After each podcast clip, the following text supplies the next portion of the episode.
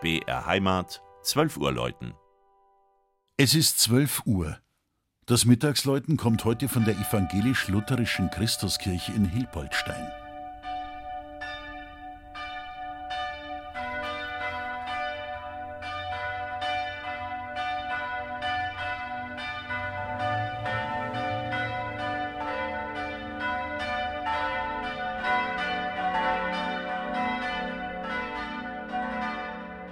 Ostern ist für die Christusgemeinde in der mittelfränkischen Stadt Hilpoltstein heuer ein schöner Erinnerungstermin.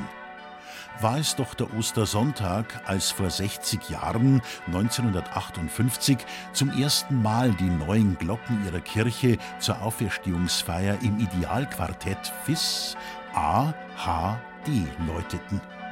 Nachdem die Alten der Rüstungsindustrie zum Opfer gefallen waren, hatte der Kirchenvorstand einstimmig beschlossen, bei der Karlsruher Glockengießerei Gebrüder Bachert vier neue Exemplare zu bestellen.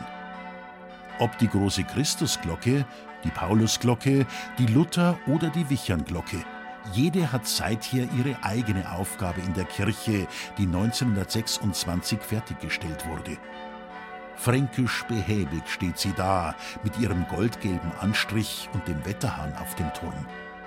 In ihrem Innenraum stellt der Besucher rasch fest, dass die vergleichsweise sehr junge Christuskirche mehr durch elegante Schlichtheit als durch alte Kunstwerke überzeugt.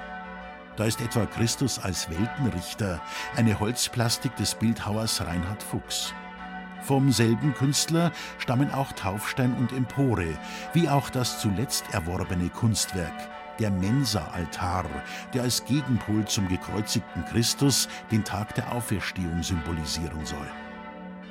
Im Unterschied zu den meisten Nachbargemeinden stellt die evangelische Kirchengemeinde von Hilpoltstein eine Diaspora dar. Es gibt hier deutlich mehr katholische als evangelische Christen Umso größer ist das lebendige Miteinander und der ökumenische Gedanke. Er wird groß geschrieben. Man pflegt regen Kontakt.